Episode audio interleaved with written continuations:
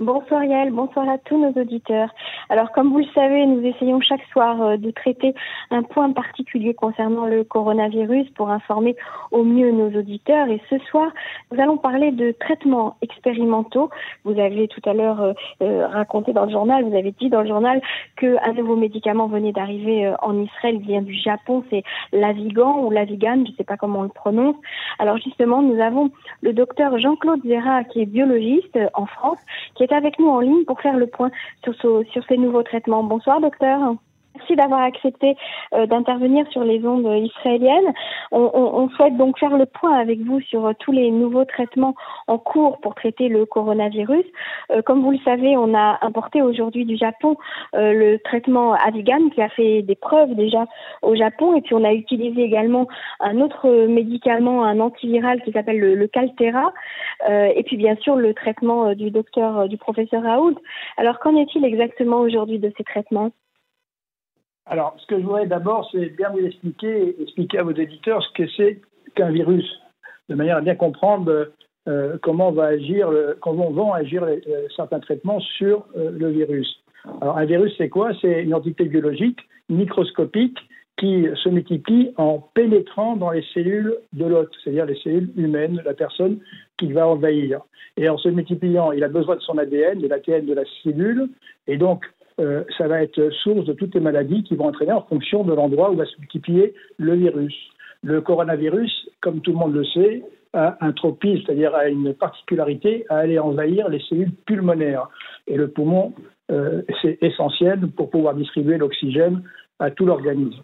Donc, les différents traitements euh, visent à, à empêcher, soit empêcher le virus de pénétrer, soit une fois qu'il a pénétré, à essayer de l'empêcher de se multiplier, soit une fois qu'il s'est multiplié, à essayer de pallier aux dégâts qu'il a fait à l'intérieur de l'organisme humain. Euh, quand un virus, le meilleur traitement pour les virus, tout le monde le connaît, ce sont les vaccins. Nous n'avons pas mhm. actuellement de vaccin contre le coronavirus. Donc, un des premiers traitements qui est envisagé dans la panel de, traitements dont on va discuter un peu ce soir, c'est un vieux vaccin qui s'appelle le BCG. Je pense que tout le monde connaît le BCG. C'est un vaccin qui a été utilisé contre la tuberculose. Et grâce au BCG, on a réussi dans les pays occidentaux au moins à se débarrasser complètement de la tuberculose. Et d'ailleurs, le BCG euh, n'est plus obligatoire d'à peu près depuis maintenant 2007. Donc, euh, euh, on suppose que le BCG pourrait avoir un effet protecteur euh, sur les personnes vaccinées. Et donc, il y a une première étude qui, va être qui est envisagée en France pour utiliser ce, vieux vaccin, et, de préférence auprès des personnels et des professionnels de santé, parce qu'ils sont les premiers exposés. Et on a beaucoup d'espoir sur la protection que pourrait entraîner le BCG euh, vis-à-vis euh, des personnes qui sont les plus exposées au virus. Ok, ça veut dire que ceux qui, ont, ben ceux qui, ont, été déjà été vaccinés par le BCG peuvent faire un rappel de BCG, c'est ça? Alors, c'est un peu plus compliqué que ça, parce qu'on ne vaccine plus depuis 2007, euh, comme je vous l'ai dit, mhm. et les personnes mhm. qui ont été vaccinées, euh, euh, en général, ont été vaccinées il y a une trentaine. Moi, j'ai maintenant bientôt plus de 65 ans, et je sais que j'ai été vacciné certainement dans ma période de jeunesse. Le vaccin, le vaccin n'est plus tellement efficace sur moi, donc je peux mhm. être. Donc, c'est plus qu'un rappel, c'est plutôt une revaccination qu'un rappel qui va être effectué de manière à recréer les anticorps qui, nous l'espérons, seront euh, protecteurs. Donc le deuxième traitement, euh, vous en avez parlé, euh, c'est ce fameux traitement d'hydroxychloroquine qu'on appelle le plaquenil et qui a été traité, étudié par le professeur Didier Raoult que, je trouve être quelqu'un de très compétent et très intéressant. Et donc ce traitement, lui, va essayer de bloquer euh, l'accès aux cellules euh, du virus. Donc, euh, il, faut rester basique. si on essaye de bloquer l'accès aux cellules par la chloroquine, ce traitement n'est intéressant que si on l'administre très tôt dans la maladie, c'est-à-dire dès les premiers signes de la maladie.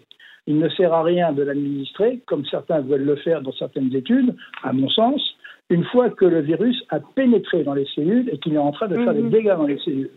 Donc, euh, le professeur Raoult me propose, associé à un antibiotique, euh, le zitromax ou la zitromycine euh, dès les premiers signes. Et moi, je reste encore au choix basique, je regarde ses résultats et je m'aperçois que ce qu'il a publié, grosso modo, il y a 3-4 jours à peu près, sur 1000 patients qu'il a traités avec cette méthode, premier signe dès le début de la maladie euh, sur un traitement qui est basé sur 10 jours, sur ces 1000 patients, il a eu un seul décès d'une personne de 80 ans, 84 ans, je crois, pour être exact. Donc, ça me fait, ben, moi, ça me fait une mortalité de 1 pour 1000, euh, mhm. si je sais compter. Et actuellement, on annonce des chiffres de mortalité qui varient parce qu'on n'a pas encore assez de recul pour savoir la réalité de la mortalité. Mais enfin, le chiffre le plus bas de mortalité qui est annoncé, c'est un chiffre de 1%. Euh, mhm. Même ça peut aller jusqu'à 2, 2,5%. Donc je pense que ce traitement est plus qu'intéressant. Je ne comprends pas euh, les, ce qui se passe au niveau. Je crois que la personnalité peut-être de Didier Raoult, qui est un scientifique de haut niveau, mais qui a peut-être une personnalité euh, un peu mhm. originale. Moi, j'aime bien son originalité, mais des gens qui n'aiment pas forcément son originalité. Et puis, il y a des problèmes d'ego qui font qu'il y a des problèmes à ce niveau-là. Un deuxième traitement dont je vais vous parler, je vais vous faire un, scoop là-dessus, vous en faire profiter, puisque c'est une étude qui est sortie hier après-midi, euh, qui s'appelle. Ce traitement ressemble énormément au traitement euh, du paludisme, puisque l'hydroxychloroquine est un traitement, comme vous le savez, contre le paludisme. Le traitement s'appelle l'ivermectine. C'est une biotech française qui a sorti son étude hier après-midi, mardi après-midi, donc hier après-midi. Nous sommes donc mercredi. Et, euh, c'est un vieux traitement qui est utilisé aussi euh, contre euh, le paludisme. Il est reconnu par l'OMS depuis les années 80. Il est reconnu en plus comme très efficace et sans danger par l'OMS. Et il y a une équipe mhm. australienne qui vient de mettre en évidence une très forte efficacité contre le coronavirus. Et donc, ils ont commencé. Alors, ce qui est intéressant dans, cette, dans ce traitement, c'est que la molécule euh, ce qu'on appelle in vitro, c'est-à-dire dans des tubes à essai, a, montré une capacité de détruire du coronavirus en 48 heures. Et ça a entraîné une quasi-disparition de la charge virale. Donc, ce qui est plus qu'intéressant, qui a l'air même Comment meilleur. Comment s'appelle ce traitement, docteur? Alors, ce traitement, ça s'appelle, la, la molécule s'appelle l'ivermectine. Et, mhm. et, euh, et euh, la société, je ne me rappelle plus du nom de la société, c'est une société qui s'appelle Lunasec. Enfin bref, on n'est pas là pour la faire Par contre, euh, ils ont ce qu'on appelle une version injectable de ce traitement. Et en fait, l'idée, c'est d'administrer une, unique version au début de la saison de la transmission, et ce qui mhm. permettrait d'éviter euh, d'utiliser des traitements de masse pendant assez longtemps, euh, comme le propose l'hydroxychloroquine, euh, le chloroquine, pardon. et, ils ont reçu des fonds pour pouvoir financer aussi une formulation injectable active sur plusieurs mois. Donc ça, ça, risque d'être intéressant. Et qu'est-ce que vous pensez des traitements Qu'est-ce que vous pensez des traitements de à partir de l'Avigan ou du Calterin? Alors ça, sont ce qu'on appelle les traitements antiviraux, c'est-à-dire ce sont des traitements qui vont agir une fois que le virus est rentré et on va essayer de l'empêcher de se multiplier. Euh, la Vigan, je crois que c'est euh, Fujifilm, donc il y a une collaboration dont j'ai entendu parler en effet euh, entre euh, le service sanitaire israélien et le Japon pour essayer. C'est un traitement qui, a, qui, inhibe, si vous voulez, la multiplication euh, et donc la réplication du virus à, l'intérieur de la cellule. C'est un traitement qui a été utilisé euh, dans la grippe.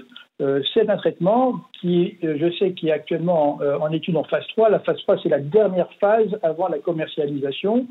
Je pense mhm. qu'il euh, peut être intéressant. Il y a d'autres antiviraux qui sont testés. Certains ont été testés, ont été, ont été utilisés. Ce ne sont pas des nouveaux traitements, ce sont des vieux mhm. traitements. Certains ont été mhm. utilisés pour l'Ebola, d'autres ont été utilisés pour le, le, sida. Euh, euh, Keletra, par exemple, bon, lui, il a, on, a une étude qui, qui montre qu'on est un peu déçu de, de, des résultats sur le coronavirus. Euh, le Remdesivir, c'est aussi contre l'Ebola. Celui-là a l'air d'être intéressant aussi. Disons que tous ces traitements sont en cours d'évaluation et les retours risquent d'être un peu longs. Euh, mhm. Il faut, pour ce type de traitement, attendre au moins un an, un an et demi que toutes les phases ont été euh, faites dans les normes scientifiques actuelles pour pouvoir avoir une validation.